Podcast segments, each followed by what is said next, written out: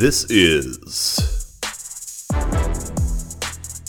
Big Tasty Sports. We are exactly one week away from real football. And normally going to do a show on Mondays to look and get ahead on lines. But hey, it's week one and these lines have been out forever. And also it's Labor Day, so we probably got stuff going on. So we're doing it a little bit early. And I got J J and Yanni back with me tonight to talk about the week one games. J J, it looks like you're hanging on the back porch or something, man. Is it in nice the patio, out? Enclosed, no mosquitoes, nothing to worry about, electronic setup, and we're hardwired to the router, so let's do it. My gosh, you're like uh, balling out on on streaming video here. So absolutely, yes. And the twelve-year-old neighbors left over here. So I got a I got a peanut gallery.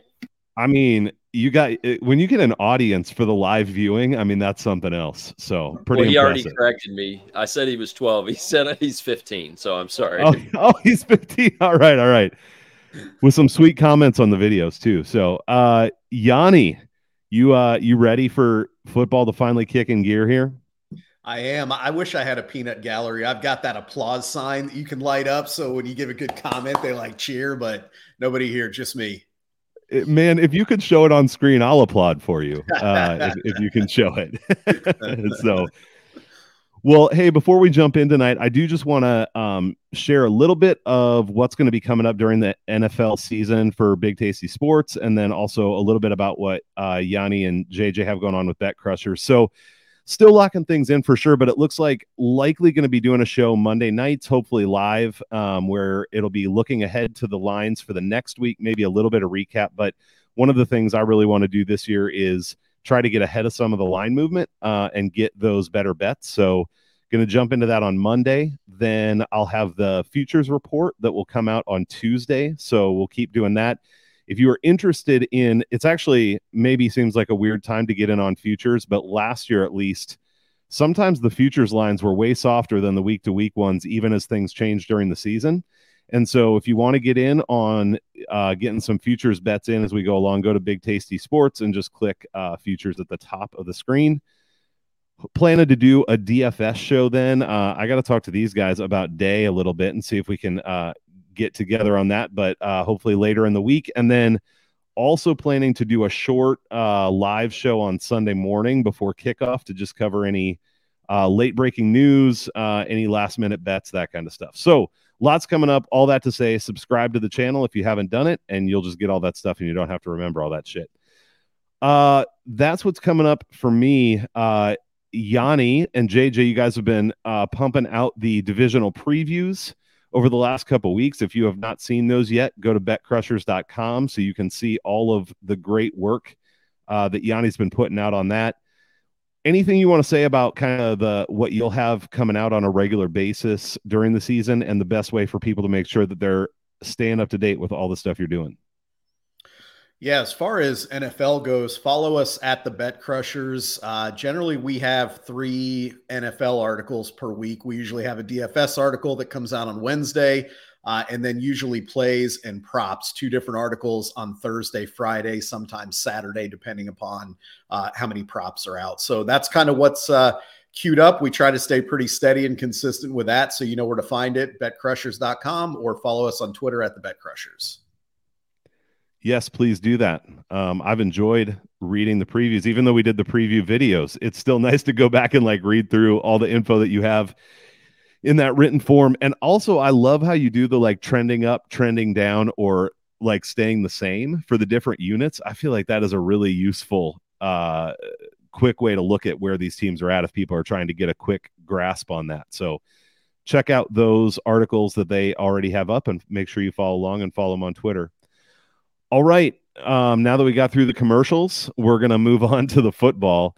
We're going to talk in, in more depth about five of the marquee matchups for week one, and then at the end, we'll kind of call out if we have anything on some of the other games. I know I have stuff on a couple of them. Um, kind of talk through those, talk about bets we like. Um, the, the goal here would be hopefully you getting good information so you can form opinions whether the same they're the same as ours or different than ours.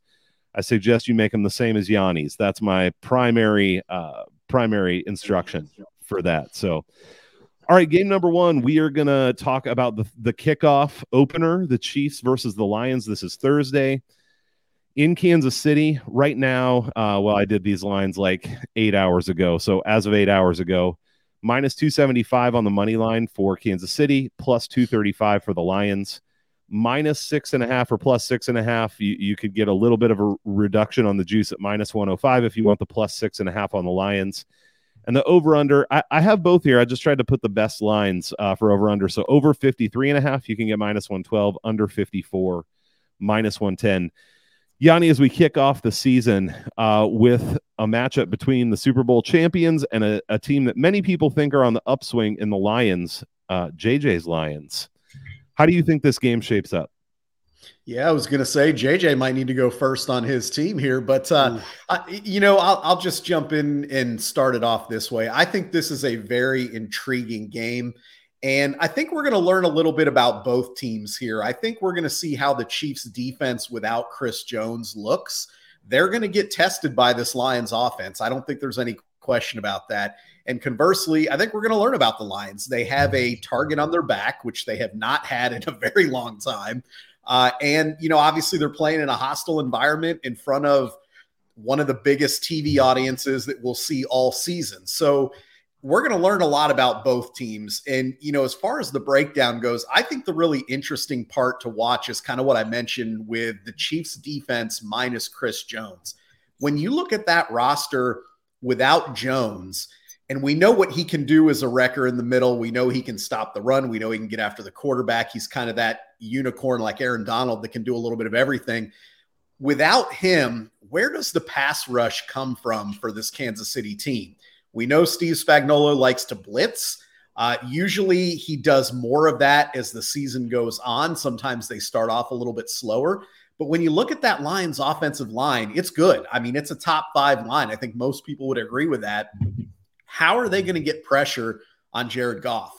And if Goff has time to sit back there, if they can establish a run, they could light up the scoreboard here, which is going to put a lot of pressure on that Kansas City offense.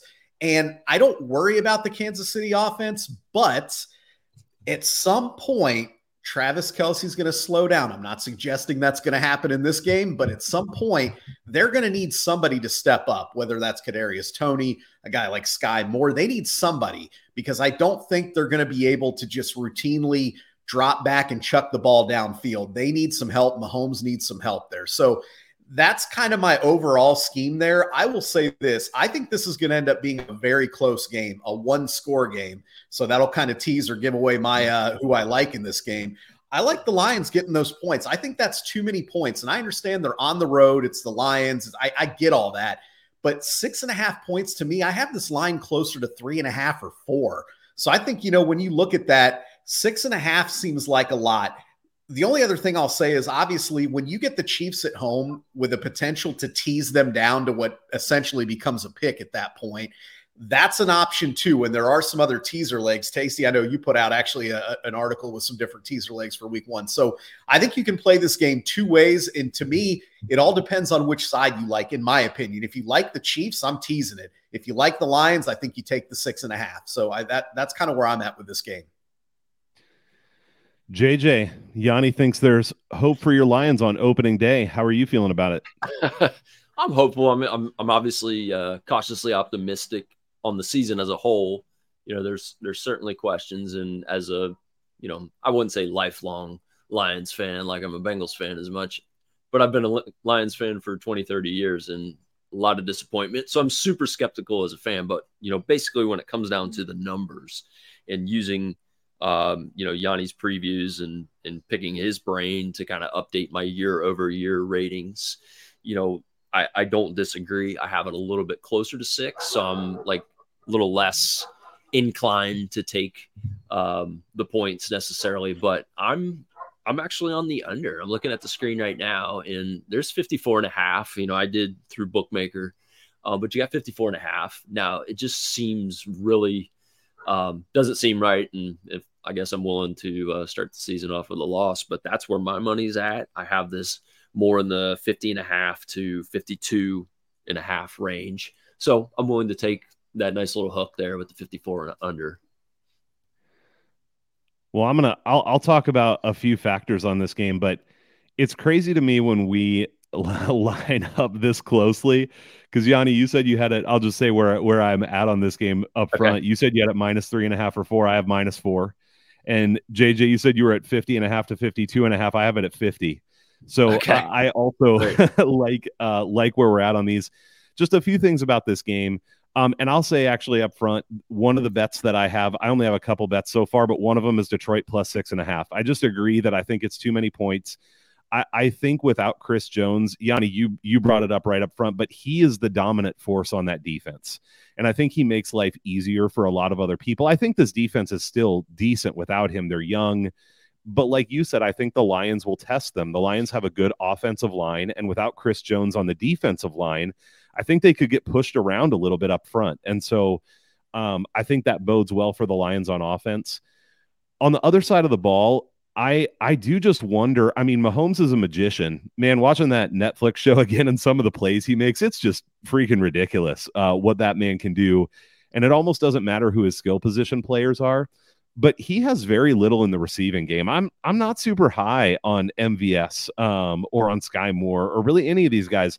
I, I think the place that I would look for them to get the majority of their offense in this game is number one, Travis Kelce. Uh, I mean, yes, he could be getting older, and we talked about that on one of our shows. It'll happen someday, but I like him to have a big game here, actually. And then Isaiah Pacheco's the other one that I would look to um, coming out of the backfield, maybe being able to run the ball a little bit even. Um, so I think that that's where Kansas City gets their offense. And, and so I like this game to stay under the total. The, so I actually, um, Uh, the the first teaser leg I had in that article was Kansas City, because I think it is a great place to tease them down. Even though I bet Detroit, I do think Kansas City wins this game. I mean, I put in that article that Kansas City, uh, since Mahomes came into the league, he and Reed are six and oh in opening day games, and they've won those by an average of thirteen point three points. So he's never he's never lost with Reed on opening day. I don't see it happening here, though. I think this should be a competitive and good game. So, um I like that. Any any other thoughts on this game? Uh, anything you're looking at in terms of even like player props you'd consider, or or or other factors that you think play in here? I'm sure Yanni has some thoughts on that. My my only concern with the under, even though that's where my money's at, is not fully understanding the type of pace, especially the Detroit Lions are going to play with on offense. But still, nonetheless, you know, the numbers kind of get me there. But that's the thing. You know, Yanni alluded to was, you know, we're kind of got to see these teams in action given their configurations right now. Um, you know, so that's my only real unknown, I would say, going into this game when it comes to the total. Yeah, I, I would agree with that. We, we, with a lot of these week one games, it is a little bit of let's see. But I, you know, when I look at this Chiefs team, they can move the ball, but they're not necessarily the most explosive offense. We don't necessarily see a lot of seventy-yard touchdowns out of them. A lot more, you know, the last year or so, we saw a lot more of those sustained drives where they're picking up six or seven first downs and, you know, kind of marching down the field. So I think that does lend itself to the under. Um, I think the number is definitely playable under. I personally, I can't get there because I could see fireworks in this game, but I think you're right. If you're playing the total, I do think the under is the right side. Yeah. And I haven't played the under either. I, I sort of am feeling like I might lean away from totals in week one. It is sort of this unknown of how a new season. Sh- I mean, we've done a lot of work. I think we've tried to understand all the dynamics going on here, but still, I think especially with these teams not really playing in the preseason now too, you just wonder, like, do they come into a real game situation, and does that favor offense or defense as they kind of get into their groove? And so it feels a little hard to me to predict what that, that pace and what the um, rhythm of like an offense will look like. If anything, it feels like it could, it could um, favor the defense, but then some of these teams have been playing together forever too, or some of the players. So I, I think, and I, I, I, I wish I had had a little more time. I feel ill-prepared, so I apologize, Tacey. But I'd like to go back uh, and see what the first halves have looked like for the season yeah. openers, uh, and, and you know, and just see if there's any kind of interesting trend there, because it does seem when you think back to the last couple of you know years, at least one of the two teams started out slowly. Uh, you know, last year one of the teams did. The year before, both teams started out a little slowly. Now they poured on some points in the second half. So, you know, you almost wonder if you're looking at that under, would a first half under potentially be something you would want to look at? Again, I apologize. I wish I had had some time to do a little more research beforehand on that, because I think that would be an interesting angle to explore. Yeah, last year's is, is hard to, or, well, I guess it might not have been this. I'm looking at the Chiefs' first game, not necessarily. I don't, was that the season opener? I don't remember. Oh, it, it was the Bills last year and the Rams. It was the, the Rams. Rams. Okay. Yeah, yeah. So I was just pulling up the Chiefs. I'd have to go and look at the Bills, but yeah, I think that's something to look into. I mean, honestly, we still have a week, and these are some of the things that, uh, like, I've actually written down some factors to go and do some more research on that I haven't done yet. And I think that's, I was thinking more even in terms of week one in general. Um, sort of how the halves shake out and how, like, if there are certain teams that have performed better or whatever, but I, I agree that would be an interesting angle to look at. Um, no regrets, w- even even if I watch this under go up and smoke in the third quarter, it's just seasoning to get ready for the season. There you go. I, I, you know, let's just, you you got to bet the uh, the opener, man. I'm sorry, I, I understand. You know, we want to be smart with what we're doing here, but it's like you got it. It's kind of like a Super Bowl. I mean, you got to bet a little something on it, right? You got to bet something. That's right. Hey, I'm already on the Lions, so I got something going. Uh, got something going already. One thing I, I would shop this around. Um, I, I went to look at Kel, Kelsey's anytime touchdown, and of course, it's minus one eighty-five on DraftKings, so that's wow. Quite a bit of juice. I mean, I like it a lot, to be honest. I mean, I, I don't like sure. to bet bets with that many ju- that that many that much juice. But Kelce two touchdowns is plus three hundred. Um, I don't even necessarily huh. hate that. I I don't know. I'm gonna have to shop around and see if I can get anything better. But I, again, I, I really do like Kelce uh, in this game. So, well, what's the matchup? Like, what's the matchup like? Because, like Yanni said, you know, their their offense, especially because of the way the defense has adapted to them last year, they had to sustain those drives, and the perfect guy for sustaining the drives is Travis Kelce for those, you know, seven yard, eleven yard, whatever's, but he's also like still the guy that can get the ball when they're on the one yard line. So, but what's the, I guess, what's the key matchup there that, that could limit him from being as big of a threat on the Lions defense? Yeah, I, I mean, it's a good question. And I mean, obviously, when we look back the last couple of years, you would say no one on the Lions defense. Right. And, and let's let's be honest. I mean, Kelce is about as unguardable as any any well, certainly any tight end, but really any receiver in the league. I mean, you got to figure, I would imagine that the Lions are going to be kind of playing that high-low coverage. You know, they've got C J G J right. in there on the back end now.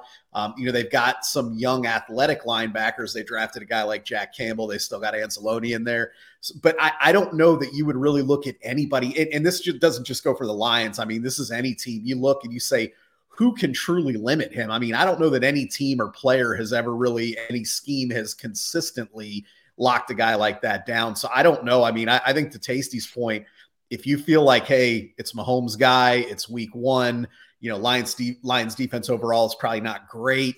I mean, yeah, it's it's very possible he's going to get in the end zone. Well, if Anzalone is one of the guys covering him, then he, he's going to have a field day. So there we go. well, well, yeah, that, we'll see.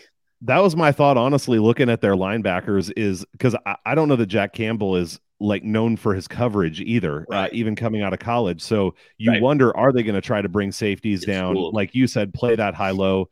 But Yanni, to your point too, it's not like the Chiefs haven't seen these coverages before sure. and like yeah. figured out ways to still work the ball to him. So yeah, well, we'll see. But I think Yanni, for me, it is, is largely what you said of um, coming in with a bunch of either unproven or mediocre options. And Kel- Kelce is the one that is not mediocre. So, Um, all right, well, that is game number one. Let's move on to the next one here, which should be a fun one. The Bengals go to Cleveland to play the Browns. Uh, this is another one, or not another, this is a one o'clock game on Sunday. The Bengals are minus one thirty-four, minus two and a half uh, on the spread, minus one ten. And then the Browns you can get for plus one fifteen, plus two and a half. Over under here, forty-seven and a half, forty-eight is about where that falls. J J, uh, looking at the Cincinnati Bengals, the Battle of Ohio here with the Browns, how do you see this one going down? Well, well, first of all, and this is obviously just probably being conservative, but I think Zach Taylor today said he didn't commit to Burrow being the week one starter, but um, seemed to be on track. But I think we kind of have to assume, if we're handicapping here, um, that he is going to be the quarterback for week one. Um, yeah, I think the question is, you know, if we go back to the A F C North preview, Yanni's preview there, especially, you know, we're talking about pretty s- significant, I think, or fair gains offensively for Cleveland. Um, but there's still the question of whether, you know, we're getting the quarterback of five years ago or the guy that was sketchy last year. Uh, but nonetheless, this is a plotting, um, pick up yards, grind down the clock type of offense, right?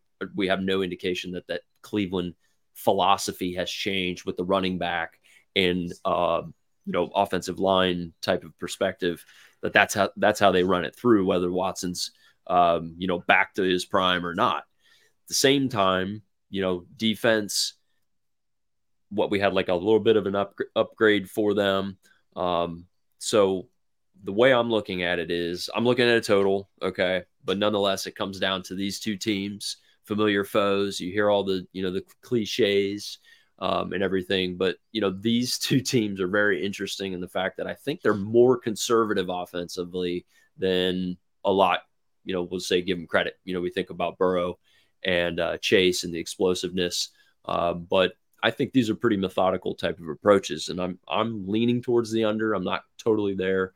I think the line is fair. If anything, my numbers, and, and this is where I'm more concerned with where my um, prices are compared to the spread side of things than the totals, even though I do share your concern, Tasty and Yanni, that, you know, we're not really sure what we're going to see in terms of totals here in week one, fresh out of a, basically a two-week layoff in the offseason. Um, but I'm, I'm kind of on the side that if I had to choose a side on it, I would take the two and a half points at home with Cleveland. Um, but nonetheless, that's really not my forte. Um, I'm more of more on the totals end of things here. And there still is a forty-eight, or there is a forty-eight at Caesars, um, which would be eh, fairly better than forty-seven and a half. Yanni, uh, what are your thoughts on this one? Yeah, I mean, I'm in agreement with J J there. I think, first of all, the I, I, I'm higher, much higher on Cincinnati going in than Cleveland. I think Cleveland, and, and again, not to be cliche, very volatile, low floor, high ceiling. And I don't know exactly what we're going to get with Cleveland yet. I think they have to prove it. I mean, Watson, obviously, but I, I think we know what we're going to get with Cincinnati. That being said, I, I think Cleveland is the right side in this game. I don't love the fact that it's two and a half. Obviously, if it were three, that would be a little more appealing. Um, yeah, yeah. And I, I don't necessarily love teasing Cleveland, even though eight and a half would be a nice number for them at home. Um, but here's what I would say I do love. And, you know, it, it'll be a little contradictory because I said, hey, we need to kind of wait and see not only on the Browns, but on totals. But I love the under in this game. I, I think this, you know, what J J said, I think this is going to be a grinded out game. We got Burrow coming back off of injury. We got Watson, who, again, we're not entirely sure what we're getting. We have what I think is an improved Cleveland defense. And, um, you know, this Bengals defense, I think, is, has been underrated in their last couple year runs. So you kind of add that up, and I think we see a lot of carries for Nick Chubb. I think Joe Mixon gets some work. And I just don't see these teams lighting the scoreboard up. You go back, the Bengals, since Burrow's gotten there, they've been a slow starting team. And there have been a variety of reasons for that. But is there any reason to think they're going to come out in week one and, and put up forty points? Not to me. So when I look at this, this is the one total of the week that I really, really like. I like the under here. I think that this game ends up, you know, kind of in that low twenties, maybe even one team in the high teens type type performance where these teams really slug it out. They know each other, and, you know, you get that, whatever, twenty-one to seventeen or maybe twenty-three to twenty type game. Um, and, and, you know, who wins? I'm not sure. I have a feeling the Browns actually pull an upset here, but I don't love well, that, to J J's point. I, I, I don't love that though. I much, much, much like the total better. I, I mean, I like, you know, like I said, as far as totals go in week one, this is my favorite play, would be the under total in this game. Hmm. Yeah, I can see it. I mean, you go to the division game too, where the t- like you said, the teams know each other well, and so uh, they know they know how to approach the game with each other. This is one I've honestly had a hard time. I, I mean, I've gone back and forth, and I've just had a hard time settling. And the reason why is, like, when I work through a lot of numbers, it leads me to liking Cincinnati. Um, I like Cincinnati to win by like four to six, and so um, when I just go through the numbers, but when we went through all these divisions and looked at these teams, and Yanni, I think we kind of talked about this on that, that preview video. When you just look at the roster, it looks good for Cleveland. And one of the things for me is if Burrow's coming back off injury, and let's say that he's limited at all, this defensive line with Zadarius Smith and Miles Garrett, I think, is going to be able to really get after the passer. And even when I was looking at some of these other statistics this last week, when Burrow's under pressure, his turnover-worthy throw rate goes from two point two to five point one.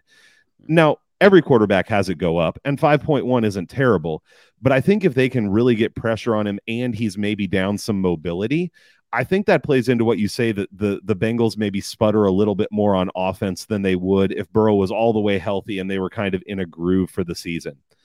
Also, I wonder about Cincinnati's ability to really be able to stop Nick Chubb. I mean, we talked about Travis Kelce, but who really stops Nick Chubb either? I mean, this guy goes for five yards when he touches the ball, and I don't think the defensive line of the Bengals is so dominant that they're just going to be able to stop him, especially when we've talked about the Browns having one of the better offensive lines in the league. I think the thing that would make me like the Browns is, like, I see advantages for them in a lot of these different places, but I just can't get on board with Deshaun Watson until I see it again. Like, even the reports coming out of camp are not good from what I hear, like that he's really inaccurate and just looking more like he did the end of last season than what people expect him to coming from the Texans. And so until I see it from Watson, I don't think I can bet on Cleveland. But then again, because when I look across the board and wonder about them being able to stop Chubb and some of those other things, it makes it hard for me to really have confidence in betting Cincinnati. So I think this is a game I'm going to stay away from because I see advantages on both sides. I'm really curious to just sit back and see how Watson starts the season off, because I think that's going to be a big indicator of how far Cleveland can go. Not like one game makes or breaks, but it's our, our first real look at him. And so I'm interested to see that. I also have this game going under. Um, let me see what I had. I had it at forty-three. Uh, what did you say the total is now, J J? Is it at it's, forty-six? Yeah, I'm looking at it's mostly forty-seven and a half, but yeah, forty-seven and a half. Okay. Yeah, there's there's a forty-eight at Caesars, so there's yeah. got to be some somewhere else too, right? Yeah, so I agree. I, I don't hate that either. I would definitely, uh, you know, I've got it four and a half points or whatever under that, so I would be on the under as well. And my last my last comment is you you caught me off guard by calling me first on this one. So that's how I do it, J J. I yeah, wanted to I, do that I, while you were in front of the peanut gallery. I just, I just stumbled all over myself, but I think, you know, Yanni just said it ten times better. So thank you. J J, you, you always put yourself down. You need to just, like, you, you do I, a I great really job analyzing all these things. You got to, you know, just be like, guys, I'm kicking ass. Uh, you should listen to me. That's what you need to start saying, J J. Yeah, you got it. All right. All right. Appreciate it. uh, all right. Uh, Yanni, any other any other thoughts on the game or or players or any of that kind of stuff? No, and, and I, I don't know how closely you guys have looked. There's still a lot of player props that are not out yet, um, you know, so it's it's limited in what you can even do at this point with that. Yeah, I hadn't actually looked until today because uh, the last time I had looked, there was pretty much nothing out. So yeah. Definitely something I got to spend more time on. But all right, well, let's move on to the next one then. Uh, we got the forty-niners going to the Steelers. This is also a one o'clock game in Pittsburgh. The Steelers are minus one thirty-eight, minus two on the spread. The Steelers are plus one twenty-two, plus two and a half. Uh, over under is forty and a half, forty-one.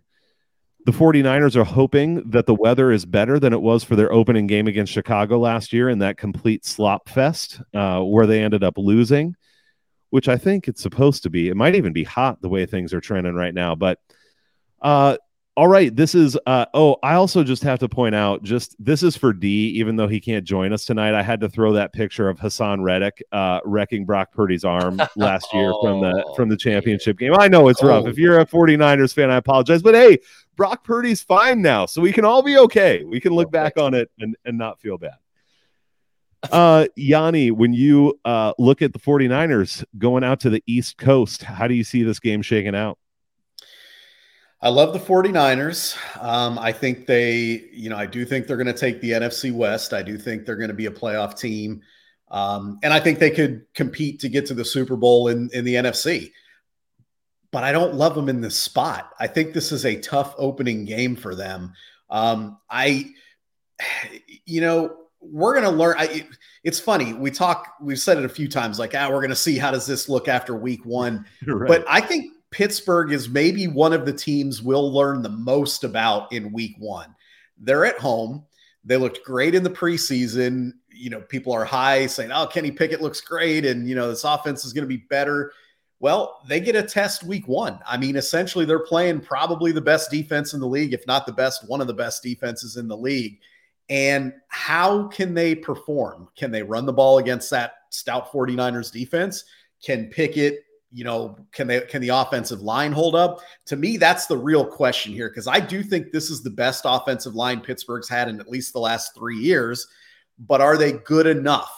Are they good enough to handle a team like San Francisco's pass rush and, and you know, what they bring there? So I think we're going to learn a lot, but I'll, I'll tell you this. I think Pittsburgh is going to surprise some people in week one. I think this is going to be an absolute battle. And I understand the spread's only two and a half. So you're like, well, yeah, it's a battle. It's a close game. But I really think that this is going to be like the, the slug them out game. We talked about the, the Bengals and Browns kind of grinding it out. I think we're going to see a lot of hitting in this game. I think this is going to be one of the most physical games of the weekend. But I like Pittsburgh in this spot. I think that Kenny Pickett, you know, I think they have enough on the outside that they can challenge the 49ers if that offensive line can even hold up remotely. On the flip side, I think Pittsburgh has made a big emphasis on toughening up that defense, particularly against the run. You go two years ago, Mike Tomlin was just absolutely beside himself that they couldn't stop the run. And I think they they made it a point to say, we're not letting that happen again. And when you look at how San Francisco wants to play this game, I think that that could play into Pittsburgh's hand if they can hold up against that run. So again, we're going to learn a lot. And, you know, that's probably the biggest reason I'm kind of taking the coward's way out here. I'm probably not going to play this game um, because I want to see. But my what I've seen when I look at that roster of Pittsburgh, I think this is their game to win. And quite frankly, if I'm if I were betting this, I'm not taking two and a half. I'm not teasing to eight and a half, even though I think that's an option as well. Because, again, I think it'll probably be a close game. But I'd actually take Pittsburgh on the money line if I were betting this game. I think that is your, you know, your biggest R O I potentially here. Because I think if Pittsburgh's got it, I think they're going to come away with a win. If they don't, then who knows? We could see San Francisco run away with this game. You know, they they could it could be one of those things where it's like, hey, whatever. Christian McCaffrey and Nick Bosa are too much for Pittsburgh to handle. Maybe that gets to be the case. I just don't think so. I think Pittsburgh. I would not be remotely surprised. I actually expect them potentially to win this game.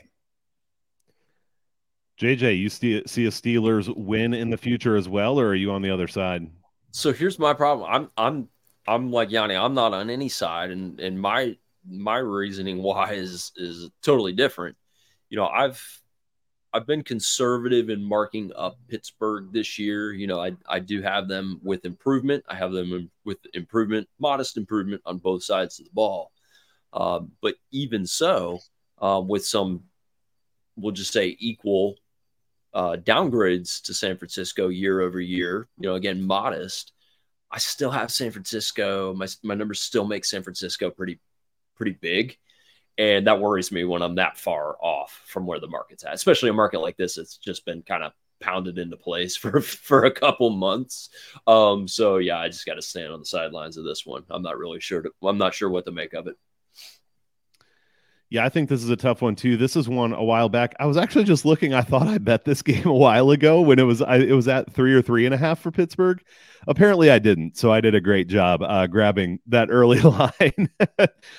But I just thought, like, San Francisco has traveled to the East Coast pretty well. But I, it is a long trip. It's the first game of the year. Maybe not a huge deal. But I agree that when we talked about the A F C North, we talked numerous times about how, man, if you take any of these teams and put them in a division in the N F C, they're going to compete to win the division. And I think that's true even of the N F C West. Like, I think these teams are on a somewhat similar tier. I really do think that Pittsburgh got a lot better. The offensive line, Yanni, one of the things we talked about that's really stuck with me is how Pittsburgh's defensive pressure rate just dropped off the, the map last year. Like, it went to seventeen point four percent. And the three years before that were twenty-six, thirty-five, and thirty. So it was basically cut in half from where it had been. And and I just think they're going to get that rectified at least to some extent, you know, and and they were still respectable, even with a pretty terrible offensive line and a defense that wasn't getting pressure last year. So I, I think Pittsburgh is is a really strong team. Obviously, the 49ers are too. I think if this game was halfway through the season, there's a good chance that I would like Pittsburgh even more, because I think San Francisco might be a little bit thin at some positions, and most teams experience some injuries. And so I think if that were the case halfway through the season, there could be some advantages on the field. But, you know, starting starting unit versus starting unit, I think this is a pretty fair fight. And so similar to where you guys are at, I mean, I hate to say it, and, you know, we'll get to some things that I'm actually going to bet, but this is another one where I think I would just have to stay away. And Yanni, to your point, this is something, and I'd be curious to get your guys' thoughts on this. When a game, when a game is like this and you're like, man, I can't really take a side because I could just see it going either way. And honestly, when Vegas lines something at two and a half, they're basically saying it could go either way too, because they're saying it's a field goal game. Do you, I mean, when is it worth it to just take a shot on the money line of the team that's the underdog in a coin flip? What are your thoughts about that strategy, Yanni? I, I mean, I, you know, I mentioned if I were going to bet this game on the side, I would take that Pittsburgh money line, because I, I think you bring up a really good point. I mean, essentially it, it to me, this almost is, and, and I won't get in, we won't get into specific percentages, but essentially this is kind of a coin flip game. So, you know, you always ask, and, and obviously the N F L still has that key number of three. If you're if you're getting three, obviously it's a totally different ball right. game. You, you know, you, you take the points, but when you're at that two and a half, sure. I mean, I, I think Pittsburgh's opener, they won by one point last year, if I'm not mistaken. So can can you win a game or lose a game by one? Of course. But I think with that key number of three, if you're at two and a half and you feel good about that side, I think you can absolutely take a shot on the money line. Or, I mean, obviously, as we know, we can sprinkle a little bit and, and you know, you can do a little two and a half, a little bit on the money line. But I mean, to me, it's like, if I'm going to go out on a limb on the Steelers in this game, I'm I'm saying I think this team can win this game, and I'm going on the money line looking for the bigger return. Yeah, I think that too. I mean, I I would want to be careful like which games I bet, but if I legitimately think like, hey, this is going to be close and I think either team can win. I mean, just play like thinking about uh, betting strategy. If you're getting plus money on something that you think is a fifty-fifty proposition, that's value, right? Um, so I think it's at least worth consideration on a game where you think that's true. J J, any thoughts for you on how you approach that kind of scenario? I yeah, I like money line, especially kind of in that no man's land, you know. So if you're if you're fig- like you're saying, if it's a three point game, um, I mean, there's math to it. You got to do the math, right? But as far as just a general philosophy, money line, short ish dogs, especially at home, uh, when we're week one, when we're not really sure. So other than my numbers kind of frighten me off of that, um, I think this is a for me, probably the most interesting game of the week. I mean, Detroit and Kansas City is probably the most anticipated. It's the first game, and plus, you know, it's my team with a great chance to just show their ass in the opening game of the season. But San Francisco, Pittsburgh is probably the most interesting to me to see how these guys play each other and to see if we're getting a little more of that Bill Cowher, Joey Porter type of Steelers defense than what crap they put out there last year. And I'm not even a Steelers fan.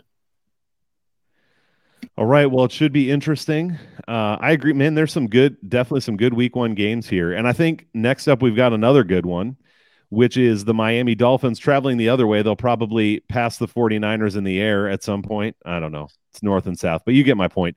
Going to, going to play the Chargers. Uh, this is an afternoon game on Sunday. The Dolphins, it, it's similar, though we aren't getting the two and a half. We're getting the three here. So the Dolphins are plus three and plus one thirty-six on the money line. Chargers minus three and minus one forty-nine on the money line. The over under is fifty and a half or fifty-one. Um, I'll share a few thoughts on this one uh, to kick it off. I, I, this is a game that is interesting, but I, I really like the Chargers here, to be honest. And I, I know it's at that key number of three. At three and a half, maybe it's a different story. But I think the Chargers are a team that, um, I mean, we talk about it regularly. We've talked about it on the, the the divisional shows. This is a team that has all the talent in the world, yet somehow they end up falling short. But last year and many years, they've also been absolutely riddled by injuries. So you hardly ever get to see what this team would look like if they had their full complement of players on the field. And for the most part, they should have their full complement of players on the field. Um, and I think when that's the case, this is a team that can play with anyone in the league. I'm not saying like they should be favored to win the Super Bowl or something, but I, I legit don't think there's any team that they would play where I'm like, oh man, they are for sure losing that game. When I was looking back at some of the passing stats, and I know Justin Herbert, um, they had him passing short so much. It sounds like Kellen Moore wants to try to push the ball down the field more, which I think with someone like Mike Evans would be a fantastic idea. But man, they far and away had the most dropbacks. I would have to go back. Uh, let's see if I can find it here. I wanted to find that number. Uh, seven hundred seventy-eight dropbacks last year. It was the most in the league by a pretty wide margin. I think by about seventy or sixty-five. So this is a team, and Justin Herbert was incredibly efficient. Um, Justin Herbert last year played through this rib injury that I've heard a couple people talk about it, and they talk about how it's extremely painful. I heard one doctor say, I don't have any idea how he actually played in the couple weeks after that because it's just too painful of an injury. So how much is that going to diminish somebody's performance playing quarterback if if they're just in pain on every play? I like the offensive weapons here. It's a strong offensive line. Obviously, the concern is um, from last year, the defensive line and their ability to stop the run. But that's not where Miami is strong. I, I mean, I think Raheem Mostert could be someone worth considering in D F S this week, uh, the way this game will go. But I don't think you have to be extremely worried about Raheem Mostert. You're, you're worried about Hill and Waddle and that passing game. But Tua's another guy who's struggled when he's under pressure. And I think that the Chargers are going to be able to get some pressure on him here. So I think this is actually kind of a bad matchup for the Dolphins. And um, while I'd be more hesitant if it got to three and a half, and I haven't bet this yet, I wanted to kind of have this conversation, but I really am on the side of the Chargers here. And if anything, I think I would be on the under just because I'm not sure that Miami is going to score enough to push this over such a high number, though I'm more agnostic when it comes to the total. Uh, J J, when you look at this game, uh, agree, or do you see things a different way? Man, I don't know. I the matchups part of things, um, I feel really fuzzy with this exactly. I'm also, you know, I, I I've also heard those same things, and obviously Kellen Moore um, coming with you know a different philosophy to uh, you know running the offense, and that there is that expectation to push um, the ball down the field. That's the thing that maybe concerns me the most because I'm more on the Miami side. Um, but I'm also on the underside as well. I, and if I had to pick between the two, which I don't have to, I guess I could go both side and total. You can bet as um, much as you want. Week one comes around. Yeah, right. I, I'm more inclined to the under there for the very fact that I'm really just in – because what are we at now here on the total? We said fifty-one. I'm gosh, I'm in the forty-six yeah, to forty-seven and a half, and I just feel like I'm missing something Be, between being strong enough to feel like this is a situation where I would take the money line on Miami um, and being kind of opposite of where you're coming from concerns me too, because obviously the amount of time that you've taken in this offseason to research these teams, you know, you should be fully aware of, you know, where these teams stand in week one, which is a little contrary to what we talked about at the beginning, which was we're not really sure about, you know, kind of pace and aggressiveness and just having energy build up ready for week one with that affecting totals.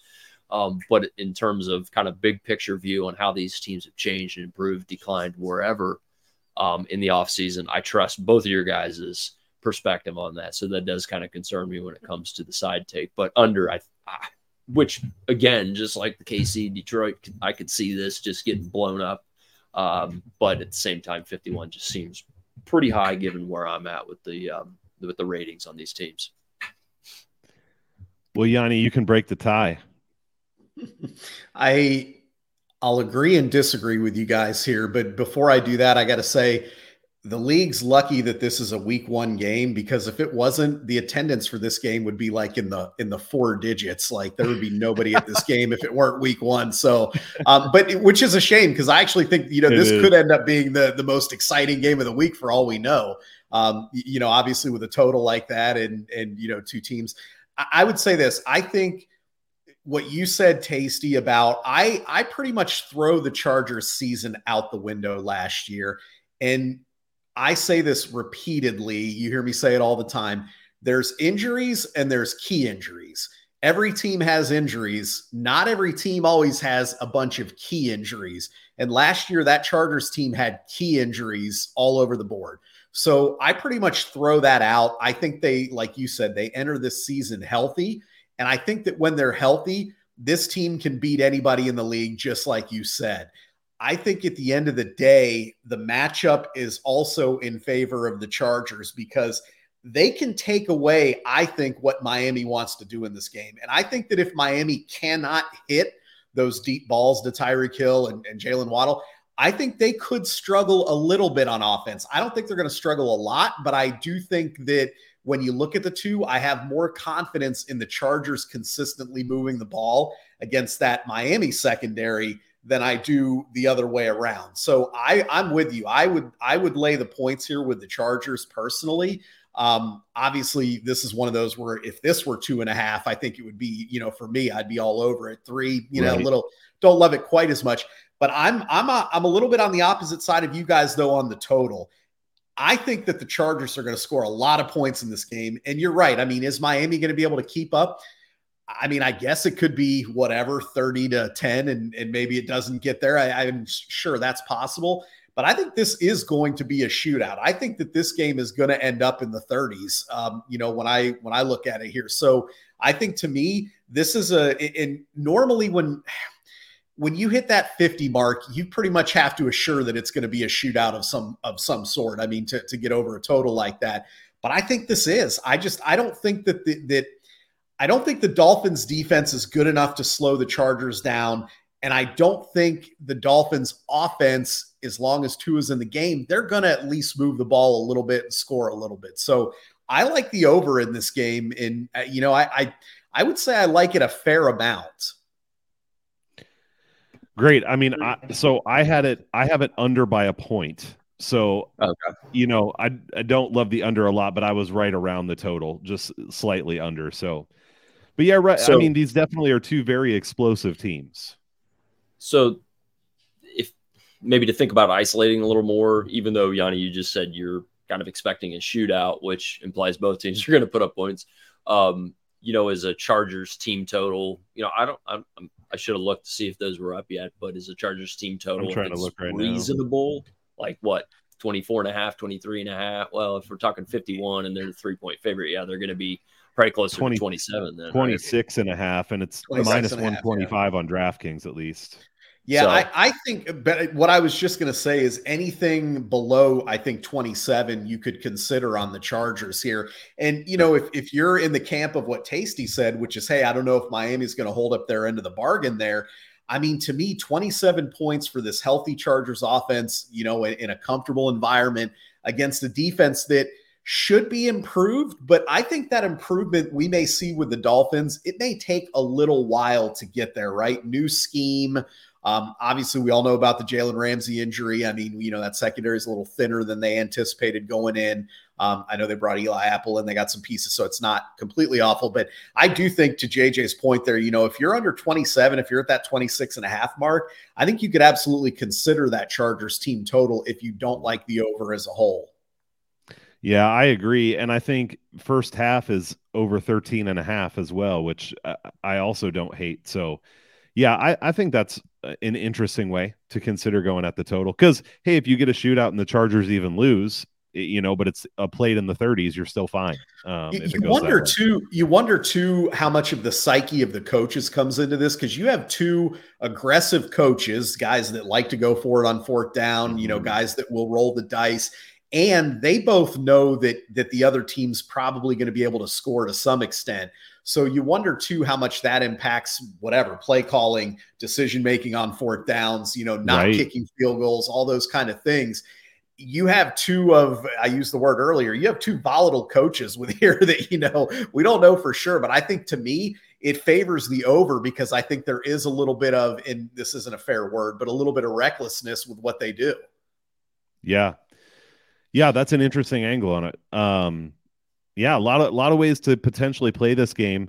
One other thing that I'll just throw out, and I, there's no numbers up, but I think when a total is this high and you think it's going to be a shootout, it's at least worth looking into what some of those player props are receiving for Mike Williams.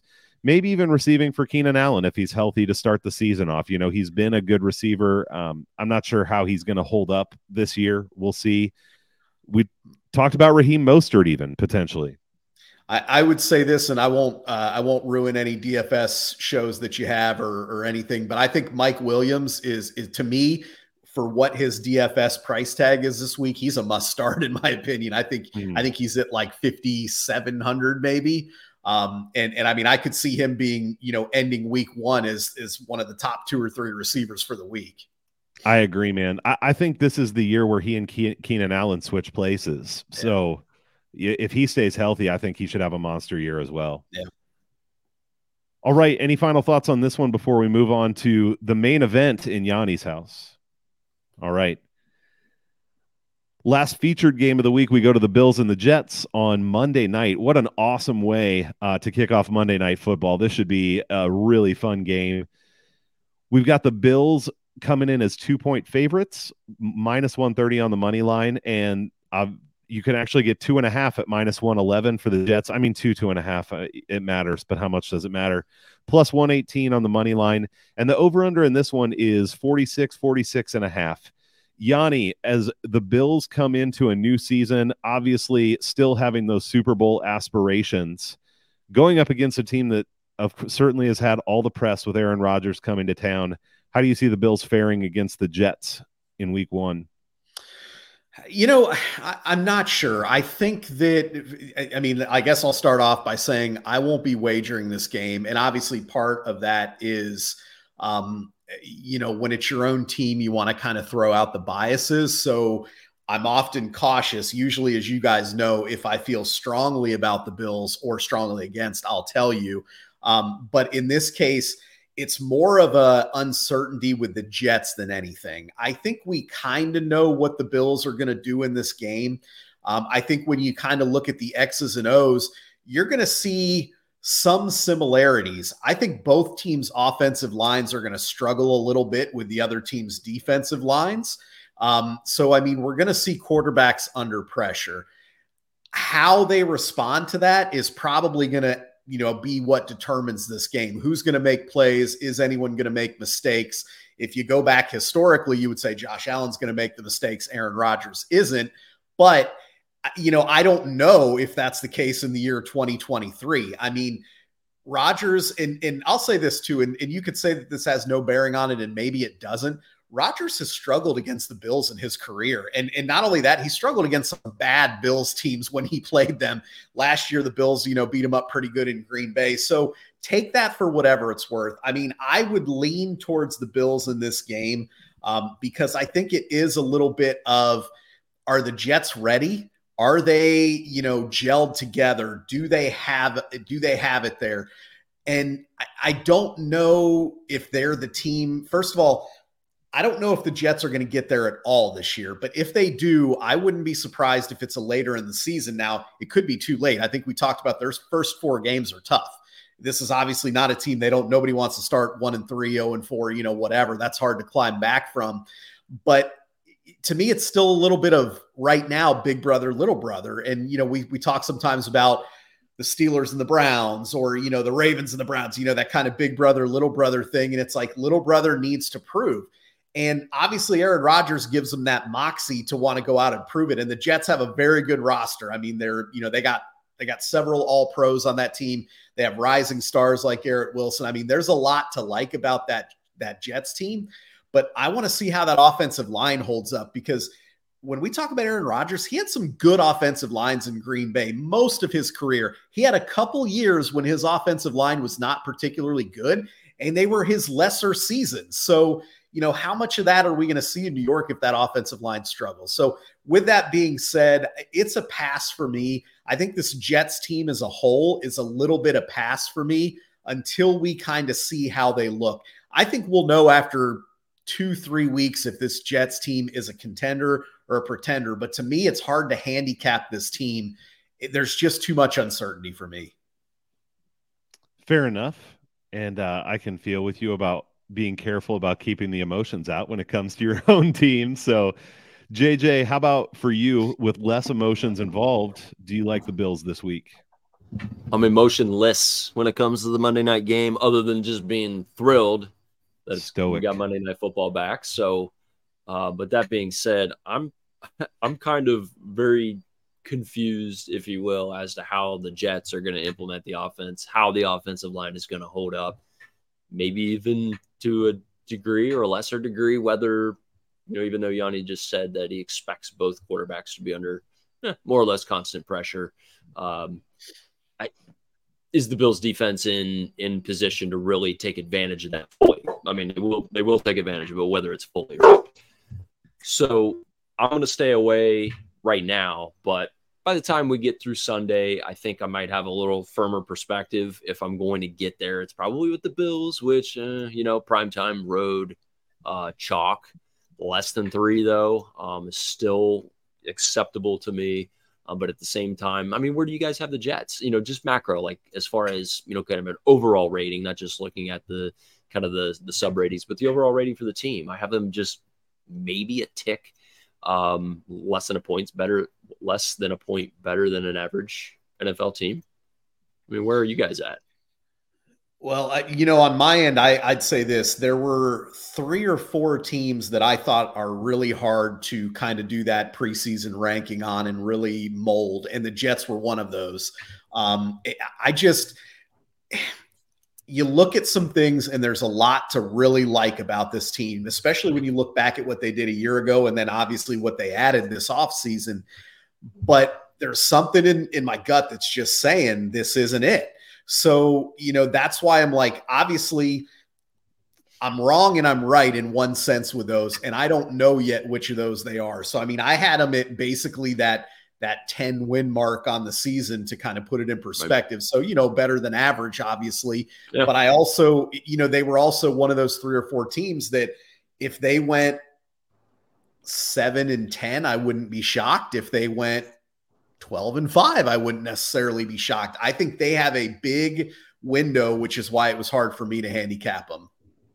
Well, emotion aside, and I didn't let Tasty on his own show answer the question that I gave to you guys, but the you're you're doing a great job hosting, J J. Are the, yeah, are the Jets teasable? I mean, you either don't totally don't trust them at two and a half or eight and a half, eight and a half, right? The, the, to me, the number's correct to tease, but I'm absolutely not in this game, you know, and I think back last I, I, in the opener, and again, not that this means anything, but the Bills opened with the Rams, and the Rams were generally plus two and a half-ish in that game. And, you know, I, I did not want to tease them in that game, even though I thought it would be closer than it was. And, you know, the Bills came out in that game, and they put it on them. Um, and I'm not saying that they're going to do that to the Jets, but I think that in a matchup like this, even though it is a primetime division matchup that probably should be a field goal game, so you'd say, yeah, give me the eight and a half. I don't I, I, there's something here with me at least that says even though the number's correct, I would rather pass than play the number here. Yeah, uh, Jay, I'll answer the question this way.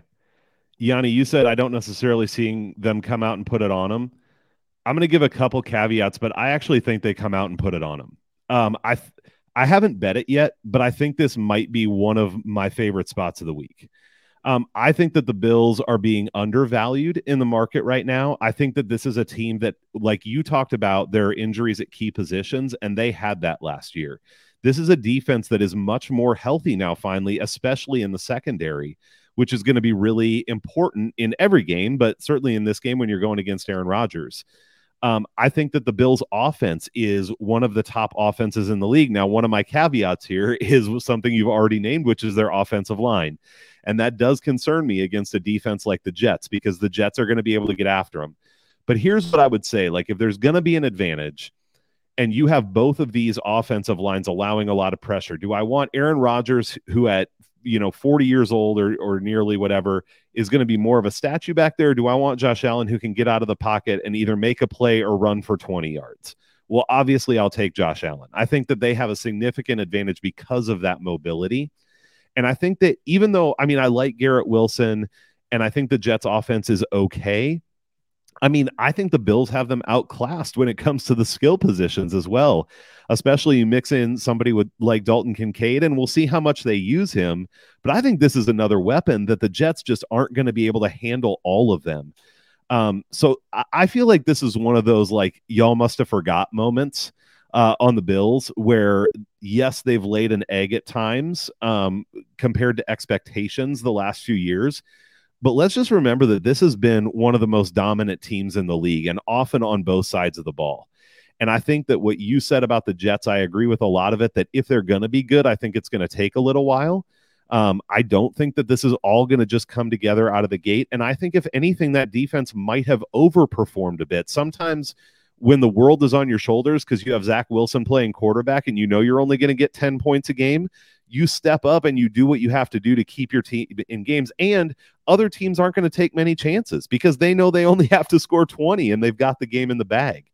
With that not being as much the case, I wouldn't be surprised. I, this Jets defense will be good. Don't get me wrong. I mean, I, I think one of the, whatever, top five, top seven defenses in the league. But I think that they could take a step back compared to some of their numbers from last year. And the Bills are the t- kind of team who can take advantage of that, especially coming in all the way healthy. So I actually, like, I probably won't do this because I'm trying to be more disciplined this year about the type of bets I make. But I, I would think about looking at a minus six or a minus six and a half here on the Bills. Like, I think they beat them by close to double digits. Um, so at minus two and a half, I, I definitely like it. And um, unless someone talks me out of it, I'm probably talking myself into a bet. Over under, I, I have this game uh, in the forty-six to forty-eight range, so I'm not really interested in the total here. I, I think the Jets struggle on offense, and I think the Bills uh, struggle much less. So, well, I, I, I hope you're right. I, I very much hope you're right. So even though I may not have physical dollars on this game, I will be cheering for you. Put it that way. I'll put some physical dollars on, and you can spiritually be connected to them or something. Hey, it's a plan, so, man. I like it. Um, well, hey, one other thing I want to throw out just, and, and then we'll move on to any thoughts on any of the other games here. But um, I do also in this game like Gabe Davis. Um, I think that you have Sauce Gardner to try to take away Stephon Diggs, depending on how they structure the defense. Obviously, you never know for sure how they're going to play things, or if they put Sauce somewhere else and double team or whatever. Um, and I would like Dalton Kincaid, except, Yanni, what you've said sticks with me, of that the Bills don't necessarily uh, give their rookies full run, especially at the beginning of the season. I think this is the kind of game matchup where he could be great if if he you know, gets the snaps. I, I will say Kincaid got more run in the preseason with the ones than than we've seen any rookie for the Bills in, in you know in the McDermott era there. So he may be the exception. I mean, he looks as though he's going to be a a starter per se, which that was my concern with him, you know, overall. But I I don't have. Based on what he's practiced in the preseason, I don't have that concern. I think he is going to get the playing time, which, I mean, to your point, if he does, and, and again, I, I understand you're trying things in preseason, but I mean, they have a lot of design plays for this guy already. So, I mean, I think to your point, I would imagine when props come out, you're going to see something like a two and a half reception, maybe three and a half, depending. I mean, it, I would not be shocked if he gets seven or eight targets in this game. Man, I like it. I think that that's wor- certainly worth considering, at least. J J, any other thoughts for you on this one? No, I, but I'm going to bet the Bills. You convinced right. me. Yes. Oh, crap. I, I always hate when no, I convince don't someone. About it, man. You know, we'll yeah, see. Don't worry. So, yeah, I, I like it. I think it's a good spot. So, all right. Well, I'm going to pull up here. Um, just have a, a slide that has all the rest of the games, uh, if you guys can see that, or you probably have it on your own screen too. Just we're not we're not going to go through all of these games, but if there are any there that you have, uh, you know, any strong feelings about, whether it's the sides or the totals, let's just uh, pick off a few and maybe run through them kind of quick. Um, Yanni, any any that you would look to um, from that list? Well, I think, and again, you already kind of pointed this out, but I think there's some really nice teaser options out here. And I'm putting a lot of eggs this week in the Washington Commander basket, but I yep. think they're, you know, to me, an automatic tease. I mean, I think at home, I, I I just don't see the Cardinals winning. I mean, it looks like Josh Dobbs is going to be playing quarterback, who just got there. I mean, yep, five days they, in. Yeah, I mean, maybe if McCoy were there, and I'm not suggesting McCoy is any kind of miracle worker, but at least he knew the team, knew the offense, veteran guy. I mean, what is Dobbs going to give this team unless he can run for his life? I mean, I don't know. So I think the Commanders are are a very teasable team. Um, I actually, you know, the one game, um, and I don't, oh yeah, there it is. Um, I actually think the Ravens are going to put a pasting on the Texans, and it's not necessarily a reflection of the season. I think that the Texans are going to be okay going through the season. I don't think they're horrible, but I think in this particular game, this isn't a great matchup for them, in my opinion. So I, I think Baltimore, I mean, that's a huge number, but you know, it's a huge number for a reason, and it's still under ten. I think Baltimore, this is the one, to me, this is the game I look at that this week, and obviously the spread might indicate that, but I look at this and say, is this the thirty-one to ten game? And to me, that that Baltimore game is it. So, you know, I'm kind of looking at that. Um, and then, you know, the only other one that I really look at that I, I I have a strong feeling about is I like the over in the Titans and Saints game. And I understand that the Titans are kind of, they're based a little bit on defense. You know, the Saints have had a pretty good defense the last four or five seasons. But, I, you know, I mentioned it. I think the Saints have a lot of good D F S players this week. I think the Titans are going to be able to score a little bit to keep that game close, but I think the Saints are going to put up points. I mean, I think that over-under should be closer to the mid to high forties. So, I mean, if you're getting that at that forty-one range, you don't need a whole lot. I mean, we talk about those low totals. You can stumble into those. And I think that these offenses, they, they're starting the season healthy. I think they're going to – I mean, it, to me, that number is just too low. So I like the over in that Titans and Saints game. Uh, J J, thoughts on those or any other ones you'd pick off from this list? Um, you know, that the Tennessee New Orleans I thought was fair, but you know, that's just, that's just me. I, but that makes sense. I'm not really sure what to make of, you know, Philly, New England, a game like that. It just seems really obvious that Philly at minus four. Um, but even with just being unbiased numbers here, not a huge premium to be laying the four, even though I think, I don't know, they're doing the same first half type of thing. Um, but with the new offensive coordinator, it's kind of a wait and see type of approach. Uh, but where, you know, where I'm really kind of interested is like, why am I so drawn to Las Vegas getting four? Why am I so drawn to, um, Seattle, even laying something like now it's five. So that kind of concerns me a little bit. But I'm not sure why I'm really drawn there numbers wise. So I'm not sure whether I get with those or I just kind of take a wait and see approach on how some of these teams are, how bad somebody like the Rams are going to be, and whether there's just a little too much baked into the price for Seattle um, this early in the season. Geno Smith, do we believe in this, the year two of the comeback? Um, but in terms of numbers, I'm just – I feel really strong on Seattle. Um, but I also feel like taking a crack with Vegas, even though as everybody who bets or even likes the N F L knows, that kind of early season Denver, um, you know, altitude adjustment is very favorable to them. So I'm not really sure how much credence to give to that. But four just seems good enough. Um, but I'm not sure from there. The other thing that I'm – I. Still a little confused, even though with the quarterback transition with Green Bay, them still with the opportunity to get points. I guess the expectation with Chicago um, being significantly improved, or just kind of the basic thesis that Fields with another year under his belt and maybe some more maturity and, you know, sticking with the passing game is going to make their, their team a little more well-rounded and help their defense out. Uh, but I'm drawn to Green Bay too. So I'm just, I feel more confused. confused than anything um, with what to make of where my numbers come to and whether I'm just really off on them. Um, so just curious kind of what your thoughts on some of those oddball games, the Green Bay, Chicago, the Vegas, yeah. uh, Denver ones. Tasty, before you jump in, um, I, I will say the Packers were definitely another team that I have my eye on here. Um, on the money line, I mean, what is it, plus one, plus one and a half? Plus one and four, um, yeah.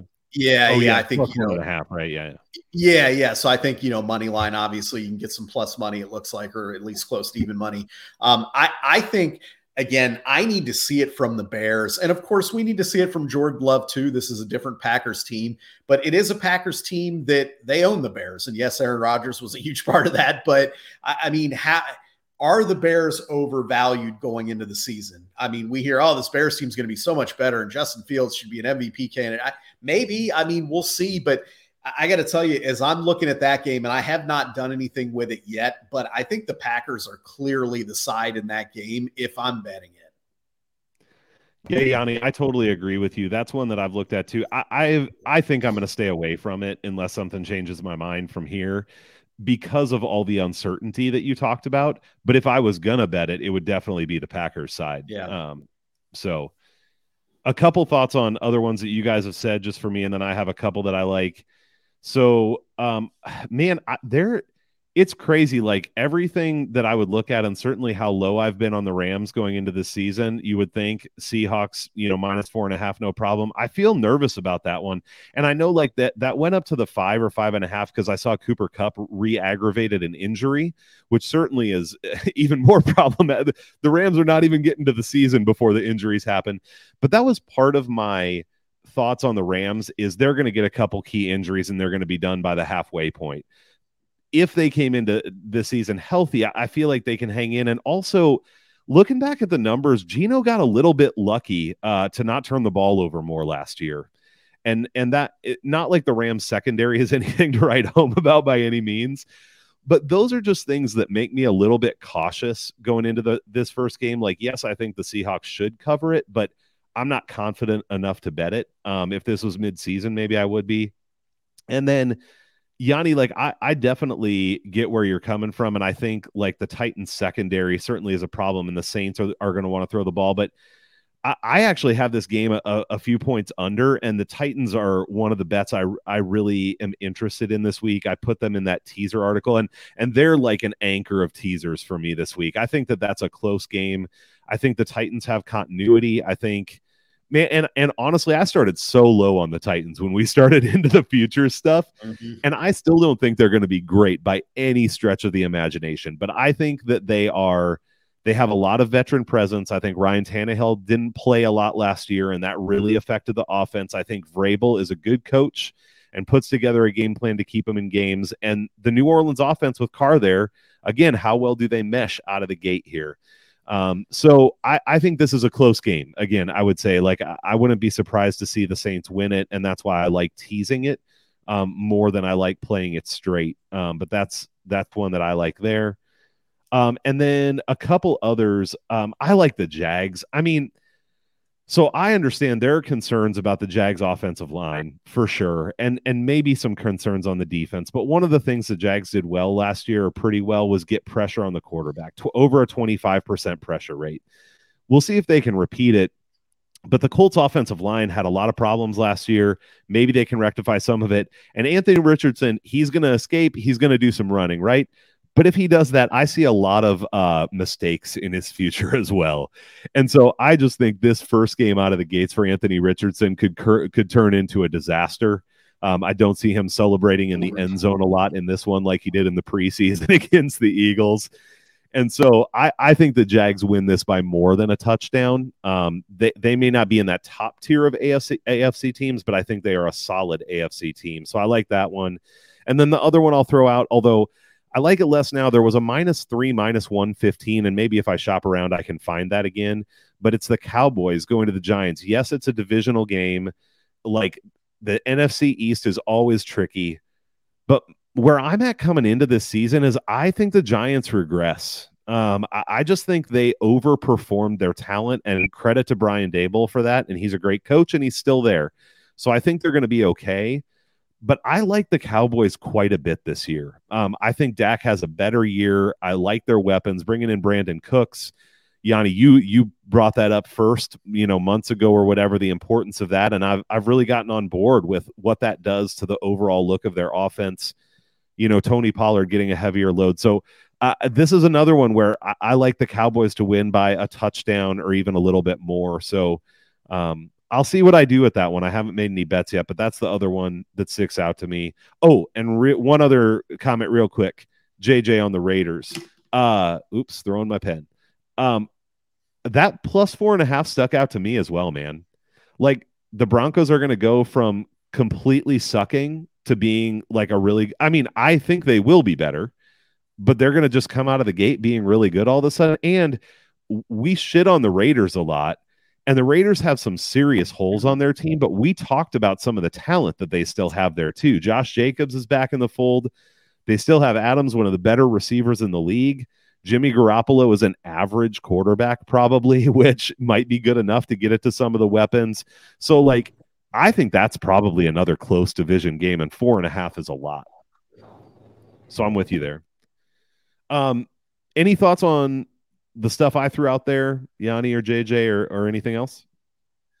I mean, I would say I think you guys are both right on the Raiders there. I think that, you know, that to me has the makings of a field goal game. So, you know, you're you're over that number there. Um, I, I'm with you on the Jags too. And, you know, I you lay some chalk going on the road in a divisional game, but I think to your point, these are two different classes of teams here. And you kind of talked about Anthony Richardson.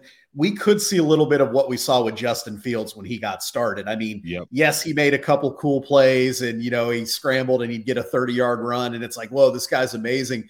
But overall, his team was getting its ass kicked, right? So, it, yep. you know, I think we're gonna, we're going to see a little bit with that, because how many points can the Col- can the Colts put up in that game? I mean, I don't, you know, you look at their team outside of Michael Pittman. I mean, do they have anything for Richardson to really work with on that team? And even Pittman is more of a kind of possession receiver kind of guy. So, you know, you start looking at that and saying, do they really have a whole lot there to put up points? And then at what point does that defense kind of get frustrated and say, eh?